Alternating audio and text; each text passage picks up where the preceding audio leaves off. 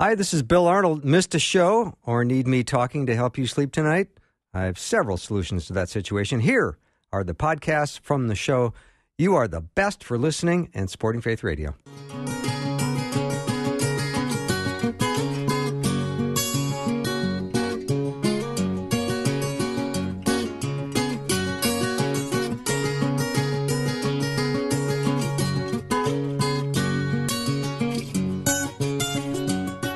Welcome back to the show. I am Peter Kapsner, filling in for the second hour here of day one of Bill Arnold's vacation, a long deserved vacation where he gets away for a few days like this to spend some time with some friends, loved ones over the holiday weekend coming up here. And delighted to be with all of you as the listeners here as we're continuing this day that really seems, and, and Rebecca is sort of turning out to be a, a bit of a journey through the biblical text. I mean, I know hour one, as we talked about at the end of last hour, really had some pretty in depth kinds of conversation around Scripture. And we're going to welcome welcome Chris Palmer into the show here in just a minute. Oh, it's going to be so good. And it has been. And it will continue to be. So we've, we've covered Genesis with David Wheaton. We had Clay Kraby on talking about union with Christ in Romans 6. And now we have Chris Palmer. Indeed. Welcome to the show, Chris Palmer. Peter, it's great to be with you. Good to be back with uh, the Faith Radio family. Yeah, we're really excited about this conversation. I know you've written a number of books over the years, but your most recent one that's uh, coming out here on Amazon is called The Greek Word Study 90 Ancient Words That Unlock Scripture. Why don't you just give us a little sense of how this journey started for this book? What, what prompted you to want to write something like this? You know, I used to sleep through Greek one and two in my in my undergrad, and then something inside of me in 2012 told me to go back to start studying Greek again, and uh, so I pursued studies in biblical Greek at Moody Theological Seminary, and uh, it just kind of woke up inside of me. I got excited. It was like reading the Bible in HD. Uh, Greek 3 was a, a, really awesome class because we got to see how Greek actually works and functions. And so, uh, you know, in 2017, I said, hey, you know, I'm going to put some of these cool one minute principles on Instagram. I did it. I called it Greek for the Week every Wednesday. Your Greek one minute for the week. It grew and, uh, you know, to thousands of followers. Did a little podcast, started with it, and then started publishing with uh, with Whitaker House and uh, we came out with the first book, Letters from Jesus Studies from the Seven Churches of Revelation, where I put out some exegetical insights on the book of Revelation, chapters 2 and 3, uh, from the Greek and also historical context, uh, which kind of, and, and, put that into a contemporary illustration so people today could kind of relate to what was going on to those churches uh, 2,000 years ago and kind of have a laugh while doing it, but at, at the same time understand the sobriety of Christ's messages to the seven churches. And then I said, hey, let's do 90 Greek words. Let's make a word study. Uh, and there are a lot of word studies out there that, that, that focus on Greek, but I said, let's update the word study. And instead of, you know, using real heavy jargon, let's cut all that out. Let's replace it with anecdotes or stories or word pictures from culture, from the news. And, and I really like quirky stuff so I was I spent a lot of research finding really quirky stories from the news that were just kind of like ridiculous things that actually did happen or historical things from world wars or you know presidential elections things like that and made every single word study tied to one of those stories from the news or contemporary stories. And it just to, to, illustrate the word itself and it turned out really nice and it's such a fun study. So when people see greek words they get so intimidated but it's so much fun and they'll learn so much about the biblical text and reading uh, through it. Mm, and Chris, if you can remind our listeners who are wondering maybe, so why all of this about Greek here? Why why do we continue to talk about Greek in the scriptures? Uh, just may remind us that the, the scriptures weren't written in English, and, and what is the sort of importance of the Greek language here? Yeah, so the Greek, the, the New Testament was written in Greek. The Old Testament was written in Hebrew, and so Greek was the uh, was the lingua franca of the day during Christ's time, and that's what they were speaking. I mean, they were transitioning between Greek and Latin at that time, but everyone would have understood Greek. And so our, our earliest manuscripts are all in Greek. And so there are just things that translate uh, that don't come over in translation or English Bibles, not because there's some type of evil translation committee out of there, but it just you just it gets lost in translation. So when you learn the original Greek, you start to see nuances that you just will not get in the English Bible. It's not really, they're not used, none of them, are, I would say, are theologically um, to the point where you can't understand the basics of Christianity, but they're just nuances that make it come alive where you'd say, wow, I never, never saw that in the Bible. And it's not hidden, it just doesn't come over in translation. So you find some guy that knows Greek or uh, uh someone that can teach it and they can bring those insights to you it just makes you fall in love with the Bible all over again. Mm, so, if you're listening today as we're chatting with Chris Palmer about different words in the Greek language of the scriptures, and you have a specific question you'd like to ask Chris or the show, you can go ahead and text in at 877 933 2484. I think we can actually take some calls during this hour if needed as well. So, again, that phone number, if you have any specific questions about the New Testament and the Greek language and just maybe different verses that you've been troubled by or you wanted to understand further, please do feel free to text or call. Again, that number is 877 933 2484. And Chris, one of the things you and I were laughing about here at the break was that we didn't think we could probably get through all 90 words in maybe the next 40 minutes, right? Right, right. I think that that might be a little bit of, of trouble. We could we, we could certainly try, I guess. I, I talk really fast, so maybe. Okay, well let's uh, let's jump in with at least one of them because I think the two of us make a good pair with the speed uh, of our language. But I was really intrigued, given what's going on in our world right now, that you have this uh, this phrase "take heart." And there's something about take heart when I hear it. It just even in the English that is very encouraging. But coming from example John 16 verse 33, Jesus saying to his followers, "I have said these things to you that in me you may have peace." In the world you will have tribulation, but, and here's that phrase, take heart, I have overcome the world. Just maybe kind of expand on that phrase, take heart from us, as it was written in the original language. Yeah, so the Greek word for take heart is tharsate. And, uh, you know, we have phrases that we use today in our modern 21st century world that are idiomatic. Good luck, go break a leg, knock them dead.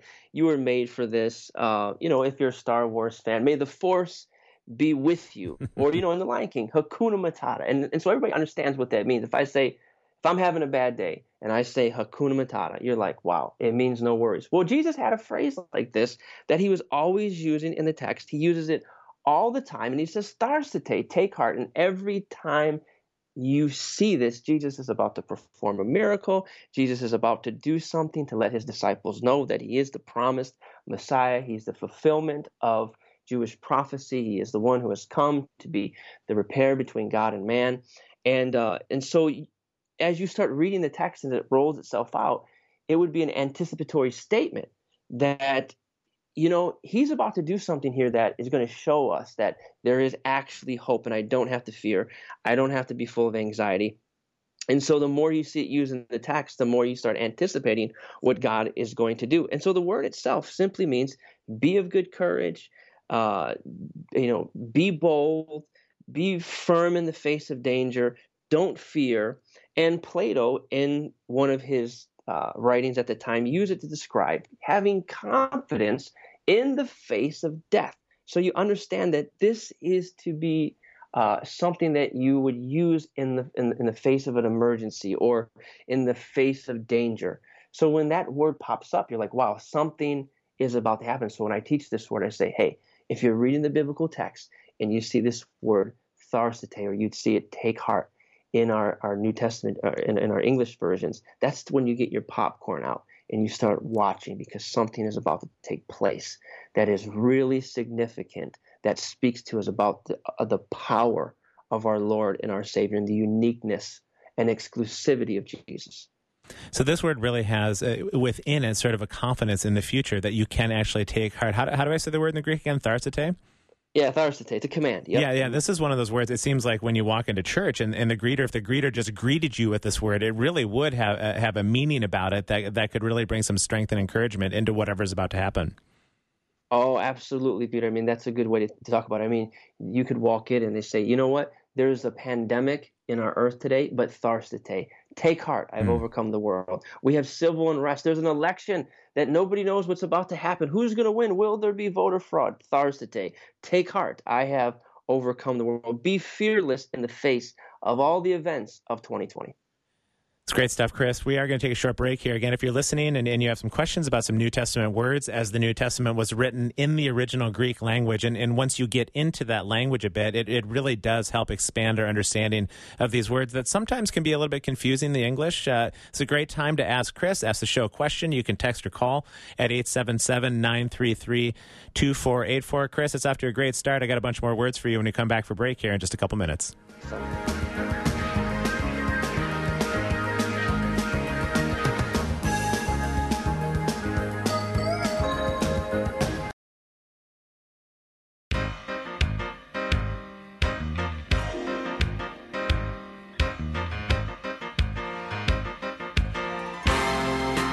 Welcome back to the show. I'm Peter Kapsner, filling in for Bill Arnold today, and we are having a really interesting conversation with Reverend Chris Palmer about different words in the New Testament Greek and what they mean as we sort of understand them in the English. And Chris, we had a, a texture right in. Patrice was wondering, uh, what are some resources, uh, and, and how does your resource, how is it different than some of the other Greek resources that are out there?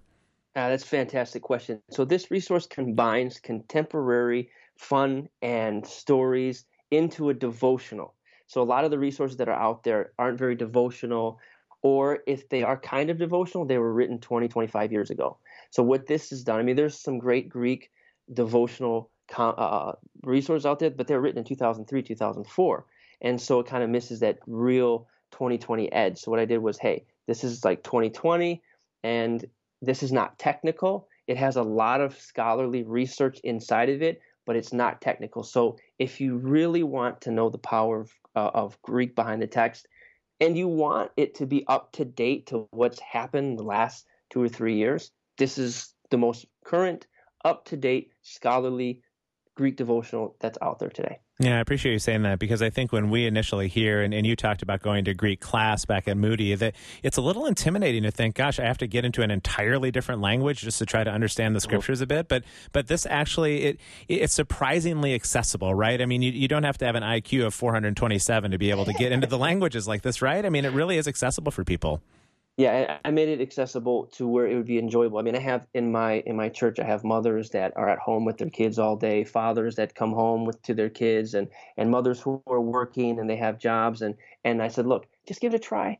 And now they use it every day. They're at home with their kids drinking coffee uh, and they're they're learning about greek and it doesn't it doesn't seem to intimidate them at all. They love it and they've been enjoying it and that's exactly why I wrote it so that it doesn't matter who you are. You know, my professors in uh, in Greek class, I used to tease them and say, you know, you guys tormented me for nine semesters having to learn the mechanics of the language, so that I'm going to, in return, do the world a favor and give them Greek without tormenting them. And, and here we have it. So, mm. uh, well, let's do another word from the book here that I found intriguing, and that's the word confidence that you that you address out a bit, and specifically in a passage like Hebrews four verse sixteen, it says, "Let us then with confidence draw near to the throne of grace, that we may receive mercy and find grace to help in a time of need." And Chris, I know that when I have the idea of drawing near the throne of grace with confidence, there there's so much other language in the text that is to sort of draw near to God in awe and in fear and in trembling. But but this passage has a different invitation to it, which is let let's walk forward in confidence to the throne of grace.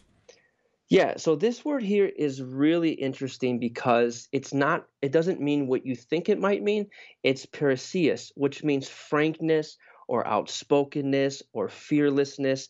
And so it was used by ancient Greeks at that time to talk about actually having freedom of speech or the right of every citizen to speak their mind.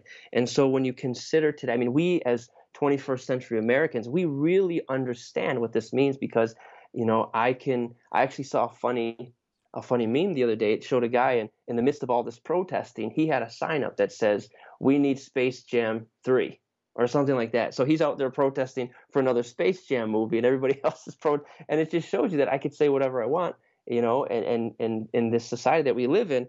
And so it's kind of saying as we're citizens of the kingdom of God, we're members of the family of God. And so with that, we have a frankness of speech where we could go before the throne of God and we can really tell God what's in our heart and what's on our mind. And we can do that because of the work of Christ that's in our lives. And so when we approach God, we're not, He doesn't want us to be timid and, and act like a child who's in the corner pleading with Him, uh, you know, out of fear. He wants us to be shameless, He wants us to be bold, and He wants us to really speak what's on our mind. And I think that is, that shows how, you know, we are. Uh, what makes the Christian religion such a a paternal uh, religion where we, he's our father and we're his children. And that's that's one of the beautiful things about uh, being a Christian. Yeah, my understanding of the of the worship of some other gods of that day, Chris, was that it typically was done in fear and through ritu- rituals to try to appease that god, perhaps. But this is very different. What we're talking about here. Absolutely, and everything about it would be would stand in contrast to that. I mean, you have people at that time making sacrifices. When I was in Ephesus, we we, we saw the temple of Artemis and the things that they had to do, and they they constantly lived under fear of wrath. I mean, that's why uh, the scripture says perfect love casts out fear. That's why John was very clear with his audience at that time, which was, you know, mainly Jewish and Gentile combined, that, hey, you know, like other gods, you don't have to worry about the fear of wrath because God loves you. And because you've received Christ as your Savior, you don't have to fear wrath the way that the other Gentiles fear wrath. Or even under uh, under Old Testament law, they would fear wrath. You now have the work of Christ to rely on, and you can walk with confidence knowing that certainly Jesus had made peace with God through his sacrifice. Mm. Chris, we have a listener in Hartford who's texted in and uh, has the phrase, any notes on the phrase, do not quench the spirit? I know you have a chapter that is about not grieving the spirit, and I'm not sure that those two would necessarily relate to each other, but any help you can offer this listener from Hartford about do not quench the spirit? Yeah, and by the way, Hartford, I've not been to that city. I would love to. I heard they have really good pizza over there in Connecticut, so I have. I have, so if they're listening, I, need to get there, right? Uh, yeah, so I would say this was pretty much the same. Okay, lupete is the Greek word, and grieve not the Holy Spirit of God, where you whereby you're still in the day of redemption. I write about that in the book, and it, it simply means, okay, not to cause the Holy. I say it like this: Don't allow the Holy Spirit to become annoyed with your actions or your activity, because you know we get the sense that God you know, doesn't have emotions, but he does. And some of the things that we do have a way of, in, in, in, human language, irritating him or kind of making him sad or getting under his skin or, or causing him a distress. And I'm not saying that it's over this, the head of God where he's, you know, totally in disarray like we might be, but it's something that kind of is friction against what he wants us to do. And so, in the sense of quenching him, it might simply be that if he's leading you to do something and you tell him no or you don't do that, you kind of put a halt on not only what he wants to do in that situation, but also the blessing that, that can come from that. So, I would say it kind of has this sense of don't annoy him, don't, uh, and I'm not saying he's not being patient with you, but it's like, hey, you know, don't hurt his feelings in that sense. That's literally what the word would mean there, especially in Ephesians chapter 4, verse 32, which mm. is in a different a different text. Yep. Mm. Mm-hmm. Talking with Chris Palmer, a Greek word study here, 90 ancient words that unlock scripture. And again, if you have a question at all for Chris about some phrases or some words within the English that you read and wonder, gosh, I really would like to know more about what that word means, feel free to text in or call the studio, 877 933 2484. Rebecca, I know you were combing through the list quite a bit too, and there's a lot of intriguing words in here. Is there anyone that oh, stands yeah. out for you as well? Well, I'm a word nerd too, so I'm just taking notes and learning a lot from Chris. and Chris, I was looking at, at I think one of my favorites so far, and maybe my new favorite word is number uh, is study number 17 in your book for workmanship. Yeah. Mm-hmm. Did you look at the illustrations in there by any chance? I love I this. yeah, but I'll let you describe it because you're the expert and the author. So. yeah, you know, I, I, had a, I had a lot of um, well, I you know, I had a lot of fun writing that one because I've I've had positions and jobs before where I can't really say that I've had uh, you know good coworkers that I, that were with me, and, and one of the things. So the word uh, oh, you're talking about workmanship, study number seventeen. Is that which one you mean? Yes, but now I'm intrigued to think which one you thought I meant. Ah, okay, I thought you said coworker, but hey, look, at, look at, you, there's so many words in here. We're trying to get to all no, 90 in these 45 minutes, so why don't you pick which one you want, Chris? You pick coworker, okay. workmanship. We'll follow your lead. it's all it's all the same idea, right? Okay, so poiema, it's talking about an artist depiction of something. So when it says the workmanship here, it's really talking about something that is produced by an artist that an artist had to take time with, and he was being very meticulous with uh, what he was creating. And so the idea here is that when Paul says that we're our God's workmanship, uh, when you look at what how artists produce something, artists don't always use beautiful material to make beautiful things. And so one of the, the, the illustrations that I use here is that there was uh, an individual named Angela Pozzi of Oregon. She goes into the ocean, she finds all this garbage, and she finds all this trash, and she takes it all out of the ocean, and she makes a beautiful display uh, of uh, that uh, uh, uh, that's just wonderful art, and you know people came to admire that, and she made it out of trash.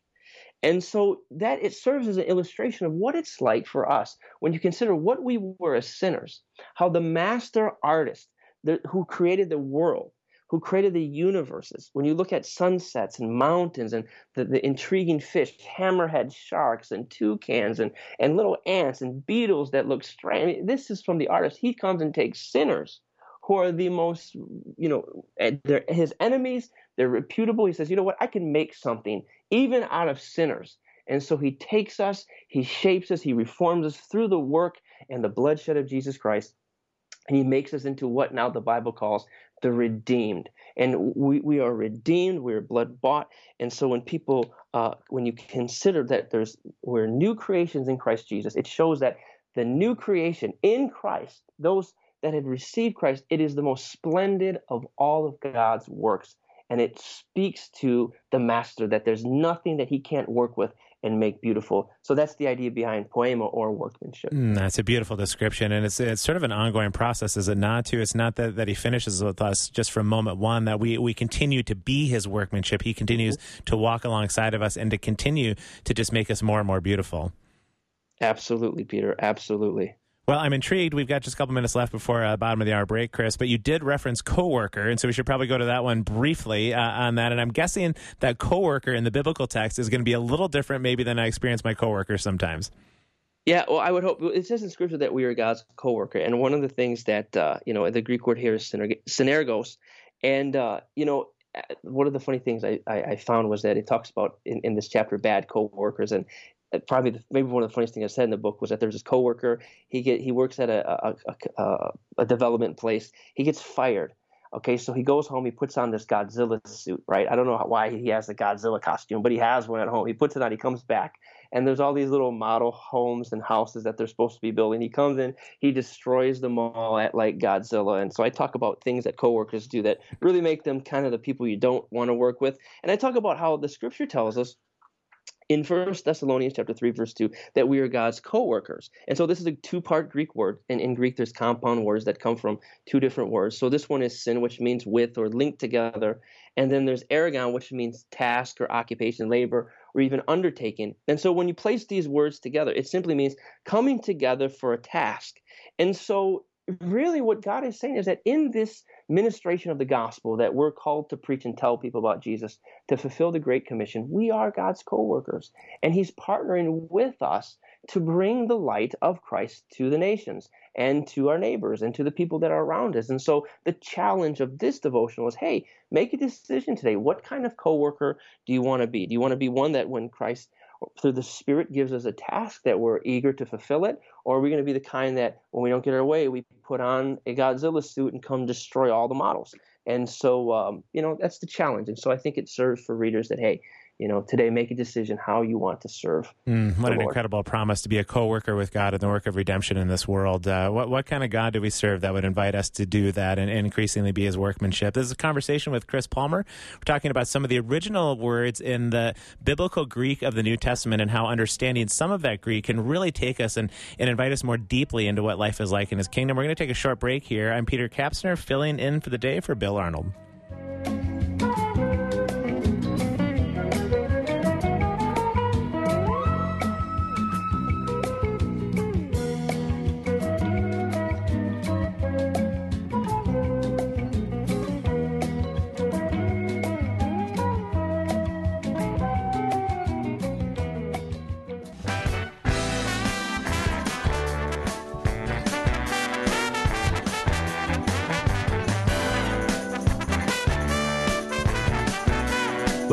Show. I am Peter Kapsner filling in for Bill Arnold today, who's on a nice holiday for the holiday weekend, not just today, but for the rest of the week. And we're having a really interesting conversation about the Greek language of the biblical text with the Reverend Chris Palmer and so many different words coming from his book, about 90 words in the Greek, and unlocking some of these ancient words in ways that would help us. And Chris, I had a question for you just about the name Theophilus in the book of Luke and the book of Acts. It's a study that uh, my family and I are actually doing right now. We're just reading a chapter of Acts uh, for sure each week, if not a little bit more often. And it actually came up that people were wondering was Theophilus a real person, which he was, but is there some kind of significance or meaning in his name? He is the one to whom the Gospel of Acts, or uh, the Gospel of Luke and the book of Acts is written. So, what's in this name, Theophilus? Yeah, that's a fantastic thing you're doing is reading, uh, you know, with your children and, and going through all this. And and so there's this idea in theology that, uh, and I'm not saying it's accepted. It's just it's just a conversation that some some of the characters that show up in the story are these their names or are they taking on pseudo names that have some type of significance that kind of is ironic, that winks at the readers, and that that kind of is something to consider. He was a real person, uh, and so let's look at his name. Theophilus was a very popular Greek name at that time. It's like the name Michael uh, you know, was in the 1980s and the 90s. It's just it's just kind of the name you're going to get because it's super popular. And so it's a compound word. It means theos. Okay, it comes from two words: theos, which means God, and philos, which means love, or to have special interest in, which is very fitting for this guy Theophilus, because it, the first thing we notice when he shows up in Luke is that Luke tells them, I'm writing to you this, Theophilus. I'm, I'm writing this to you because so that you can have certainty concerning the things that you have been taught. So this tells us that he, he's not certain. He's dealing with uncertainties. Okay, so the first thing we see in this is that there's this guy who may be wrestling with doubt or may not have it all figured out. But the name Theophilus, being from Theos and Philos, means that he's someone who has special interest in God, which is the, what the name meant. So it's telling us that this man whose name means special interest or special love for God has its doubts, which tells us that our doubts don't disqualify our love for God, which would set people free because if you look at Barna research, they say that Christians today, 65% of Christians are have at some point in their life dealt with some type of significant doubt, whether it was when they first got saved or whether they're in college or later on in life when they meet someone who challenges their faith. And then it, it, I think the statistic was 30, uh, 40% say they work through that uncertainty, but 35% still say they doubt from time to time, which means that even if there's someone listening today and you doubt, that doesn't mean you don't love God or that you have some type of problem. And then when we look, you know, who Theophilus was, Theophilus was actually a wealthy person at that time who was responsible for actually publishing the book of Luke and the book of Acts. So he wanted to spread the literature and, and put it out there. And so, in regard to that, if you take the name Theophilus and you turn it around, it could mean one that loves God or also one who's beloved by God. So that tells us that even though he loved God and had doubts, God still loved him, which tells us that God has a very special place in his heart for people who are asking questions. And sometimes people think that their questions vilify them, but that's not actually it. And so the questions that he was asking about why he was following as a Gentile a Jewish Messiah, why was he part of this first century Jewish movement, which Christianity started out as, God said, Hey, you know what? I'm going to reward you for those questions, and I'm going to give to you a two volume set on the work of Jesus and the work of the Holy Spirit and the beginning of the church to help you answer those questions. And so, what it teaches us is that our uncertainties at times can be the very thing that God uses to lead us into a more profound understanding of the Messiah and that's proof through the life of Theophilus. Mm, such a beautiful explanation, and just the idea that Luke really does focus on how the gospel does include the Gentiles, and of course, the Book of Acts then is how it explodes out of Jerusalem and mm-hmm. Samaria and even to the ends of the earth, and and, and that idea that uh, people who have doubt or wonder if they can actually be included in the kingdom, boy, Luke and Acts really resolves that for all of us, doesn't it? Absolutely, absolutely, for sure. That's great stuff. Well, Chris, uh, we've got a few other words we'd love to get to as part of your book here. I know uh, for sure the phrase demon possessed has come up a little bit more often than maybe it had in, in years past. And I'm not sure if it's just because of the significant social unrest we're experiencing as a country and, and not even just the unrest of it. But, Chris, there seems to sometimes be almost sort of a, a viciousness, if, as it were, that, that belies this reality that we're seeing, even on both sides. And that viciousness, I think, is causing people to ask some questions. How, how does the spiritual realm really interact with the physical realm? And, and is it possible that people are still demon possessed? What are we even talking about here when we see this phrase demon possessed in the biblical text? Yeah, so as 21st century individuals in, in the Western world, you know, we, we, all of us have been influenced more or less by naturalism. And so, you know, we look at things empirically and we try to figure things out. How is this explained scientifically? And we kind of go through the scientific process to look at things. And that is how a 21st century mind, you know, works today. Uh, but first century minds were quite different. And even pre first century. I mean, if we go back into you know prior to the time of Christ into our BC days, we'll see it's the same way. And so you have this idea of a daemon, okay, which at, at that time describes something often a supernatural force.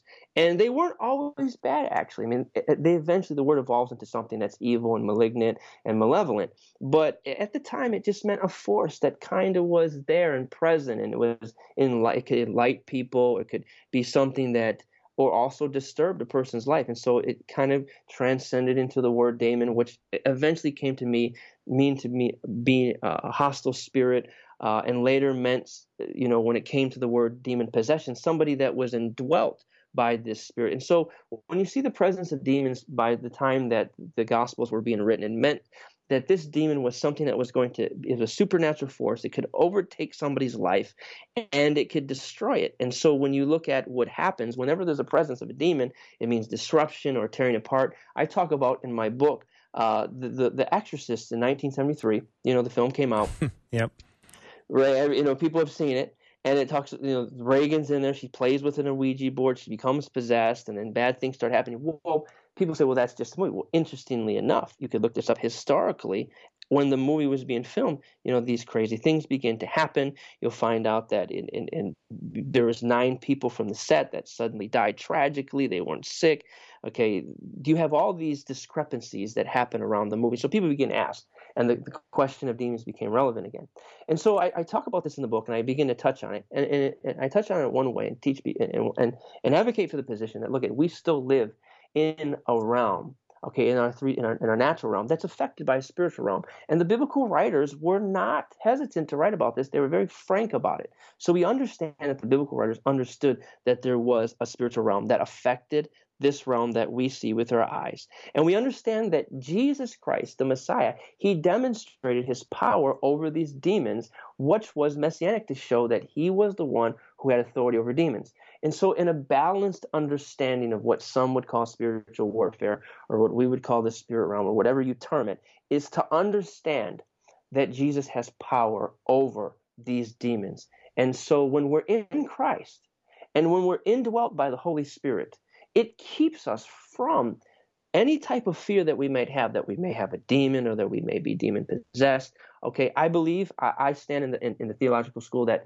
possessions do occur. You know, as a missionary for 15 years, I've seen what I believe as demon possession, but I also believe that God has given us power as believers to cast out devils, and and uh, and, and that's something that I believe is in in a in more of an Eastern religion would be more widely accepted than that. So I touch on it in this chapter, and it's enough to kind of get people's minds going from a scholarly perspective.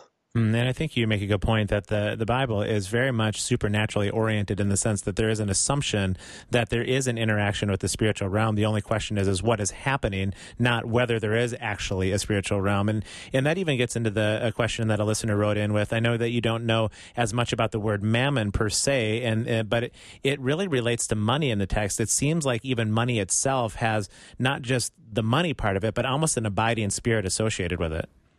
Yeah, and you know, people. If you look at money, I mean, people always say that the the, the love of money, uh, that money is the root of all evil, and it's not really. It would not be that money is the root of all evil. It's the love of money is the root of all evil. And you know, in uh, Matthew six twenty four, Jesus says, "You cannot serve God, or it would be mammon, which would be money." Uh, and so, I think that that sin can be enhanced and can be uh, exacerbated by uh, demon spirits and spiritual realities. And so that's why the Apostle Paul tells us that we have to put on the armor of God and we have to make sure that we are walking in a close fellowship with the Holy Spirit uh, uh, and, and walking in close fellowship with Christ through the Spirit so that we can resist the power of the enemy, which at times would drive us to be greedy, would drive us to want more. You know, discontentment, I think, has driven a lot of people uh, mad you know where they they can't never get to a place where they're satisfied. And i think a lot of that is very spiritual. It's not just psychological. Mm, Chris, we definitely have the text coming in here. Again, if you're listening to Chris Palmer and have some questions about some New Testament Greek, you can give us a shout at 877 933 84. Chris, I got to ask you about one of my favorite words in the biblical text because I don't know that I have a full understanding of this word other than that I really like it. And especially having lived in Scotland for a period of time, uh, it comes from Philippians 3 8, and it starts this way Indeed, I count everything as a loss because of the surpassing worth of knowing Christ Jesus my Lord. For his sake, I've suffered the loss of all things and count them, and here's the word now count them as rubbish in order that I may gain Christ. And so, Chris, I would love some insight into this word rubbish. Yeah, so this would I would be the crown jewel of the book. I mean, this is the one I'm getting the text about. I'm getting the Facebook messages about. I knew this would be this was going to be the one that. Uh, so the word here, rubbish or garbage or whatever, is the word skubalon. Now this this was the most probably crass word that the Apostle Paul could have used in this moment. And in the study, I talk about how there are there are words that all of us don't like. And the most disliked word in the English language is the word moist.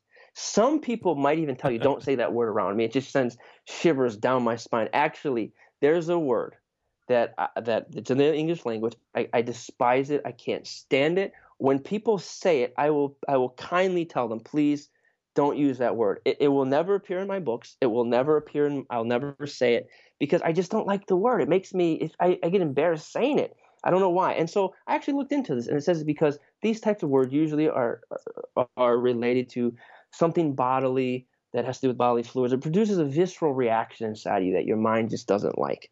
And so this is what the apostle Paul would have kind of instigated by using the word skubalon because it was the most disgusting word at that time. I'm not saying he was cussing. I'm not saying that he was swearing, but I'm saying that he wasn't using language that my mom would have appreciated at the dinner table when I was a little kid. It was stuff that it, it, let me give you kind of a historical background of the word. It meant at that time something that was stomach churning, sordid, and repulsive. And in Paul's day, it was something that was uh, used to describe a dead body that had been washed up, half eaten by fish after a shipwreck. So you get that imagery in your mind. In that time, it was. I, I don't think I want that imagery in my mind, actually, Chris.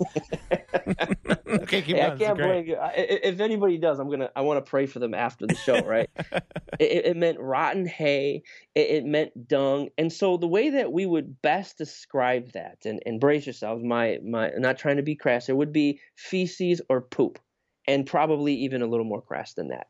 And so the Apostle Paul is literally telling you that when I consider my Harvard degree, when I consider my accomplishments at MIT, when I consider my 100 million followers on Instagram and my Emmys and my Academy Awards and everything that I've accumulated as a result of striving to be and make myself a name, to me, when I compare it to what I've come to discover about the love of Christ, it makes it look like feces in the toilet. Mm, it's an incredible explanation, actually, Chris, because, like you said, you're right. What precedes that passage is, is Paul going through this litany of things that really are those things that he once counted as uh, all of what was important in the world. It was his whole resume. It was being circumcised on the right day. It was the people of Israel, the tribe of Benjamin, Hebrew of Hebrews. He was a Pharisee. He was righteousness. He was faultless. And when when Jesus knocked him off his horse on the way to Damascus, and, and he woke up from that experience blind and, and humbled, he realized that all of those things that that we can attain in this world are absolute rubbish compared to the surpassing greatness of knowing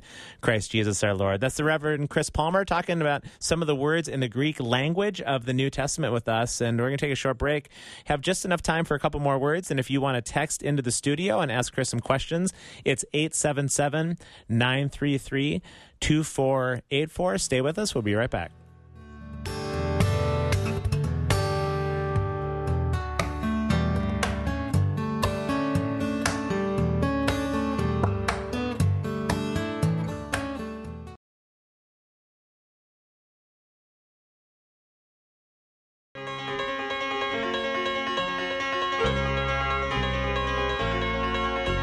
Is about 12 minutes before the top of the hour. I'm Peter Kapsner filling in for Bill Arnold for today and for the rest of the week. And we're having a very interesting conversation right now with the Reverend Chris Palmer about different words in the biblical text. And Chris, during the break, I asked you what were some of your favorite words that you had a chance to study. And one of them you mentioned was the word with. And, and I keep thinking, Chris, how can this be exciting? This is just a simple preposition in the text. What is exciting about this word with? So prepositions were one of my favorite things to study, and we've learned that there's different uses of prepositions that can mean different things, and there's they're often freighted with a lot of meaning, and that kind of shows that you know something so small can mean something so significant. It almost is like Christ in the manger, this little baby that's in a manger can, can, can have such a significant impact on the rest of eternity. And so this word here, I mean, in 1 Corinthians chapter 15, 10b, the Apostle Paul says, on the contrary, I worked harder than any of them, though it was not I, but the grace of God that here it, that is with me. And so we understand that this preposition is a linking word. So it links two things together. Now he could have at this point, he could have used other types of ways of saying things. He could have said the grace of God that is en, the Greek word en, which is in me, but he didn't say that. He said the grace of God that is pros or upon me, but he didn't say that. He could have said the grace of God that is peri, which is around me, but he didn't say that. He said the grace of God that is sun or that is with me. And so because this is a linking word, it's literally believed by Greek grammarians out there that he could have simply meant that what he was using was a personal word. And by linking this, Paul was saying that the grace of God is something that he was associating with and that he was keeping company with in his most difficult times. And you know, the Apostle Paul, he he talked about his his uh, his hardships. He was imprisoned. He was beaten with rods uh, three different times. He was stoned. He was shipwrecked at night and a day. You know, I've been to the Mediterranean. I look at out at that dark water and think of Paul out there in the dark waters by himself, afloat on a sheet uh, uh, on, a, on, a, on, a, sheet of, of wood.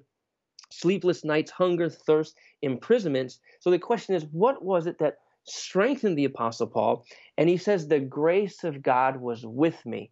And by saying that, he was almost personalizing it, saying, The grace of God was my traveling companion. When I was cold that night, the grace of God was a blanket. When I was in the middle of the ocean, the grace of God was my life jacket, keeping me afloat. When I was in prison and I had wounds on my back, my traveling companion, the grace of God, was a balm and it was a oil and it was soothing to my wounds. When I was you know, in the wilderness, the grace of God had my back and it was protecting me from bandits and robbers. And so he makes grace personal. Like it was literally something at times he sensed was with him like a companion.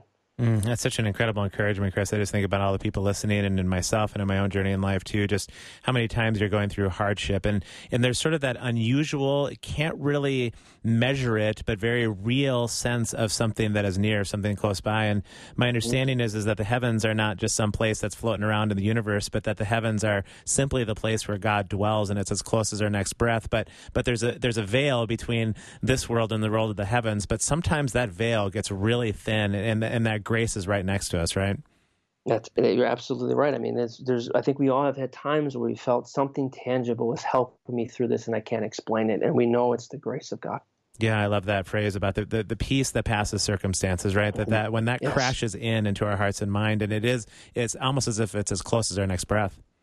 Absolutely, Peter. Couldn't agree more. Couldn't agree more. Well, we have a few minutes left here, Chris. I, I want to make sure we get to what might be your favorite word. I know "with" was one of them, but you've got another word in the text here too. That that when you look back at all ninety of these words that you did and that you chose, and and it really is a very accessible text. So if you're listening here today to just what Chris has to say about all these different kinds of Greek words, I highly recommend picking up this book, uh, Chris. It's available on Amazon as we speak, right? Yeah, Amazon.com. Just type in Chris Palmer Greek Word Study, and you can find it. So when you went through those 90 words, Chris, was there one that really just jumped out and said, "Oh my word, this is this just has captured me completely"? Yeah, you know this one, I, and I, am interested to see what other people say. This is one that I really enjoyed writing because of the illustration that I was able to kind of connect to it, and, and it kind of just opened it up for me. Was you know the Apostle Paul says in Ephesians three eight that that he was he was preaching to the Gentiles the unsearchable riches of Christ and which is talking about what God has done through Christ. And is really speaking of his grace through Christ Jesus. So the riches or the grace of Christ. And he said he calls it unsearchable. So he uses this, he uses this adjective to describe it, okay? And, the Greek word here comes from two different words. So it comes from ek, which means out of, and ichnos, which means footsteps. So you think to yourself, what what does this mean? Uh, you know, these out of footsteps, and it, it literally meant to trace something or to track something out. And it, it, it's this way because it would, it would denote a physical impression of someone's foot on the ground. But here it has in front of it an alpha privative, which means that there will be no footsteps. You will not find evidence that somebody is tracing this. You will not find evidence that somebody has been looking around for it like Sherlock Holmes because it is something that is untraceable. It's too big to be figured out. And so, you know, I was thinking about this and, and I got to thinking about Google. And so I was like, you know, where did this name Google come from? And you'll find out that when you look into the history of Google, Google was actually supposed to be not G O O G L E, it was supposed to be G O O G O L. But when they went to register the search engine, the individual spelled it wrong, and so they ended up getting Google. So that's why we have Google. If he wouldn't have made that error, we would have it uh, it would be spelled different today. Well, where does this word come from? So to understand this, you go back to 1920. You find that there was a mathematician named Edward Kasner that was trying to that, that came up with the term googol to talk about a number that's 10 to the power of 100 or 10 to the 100th power.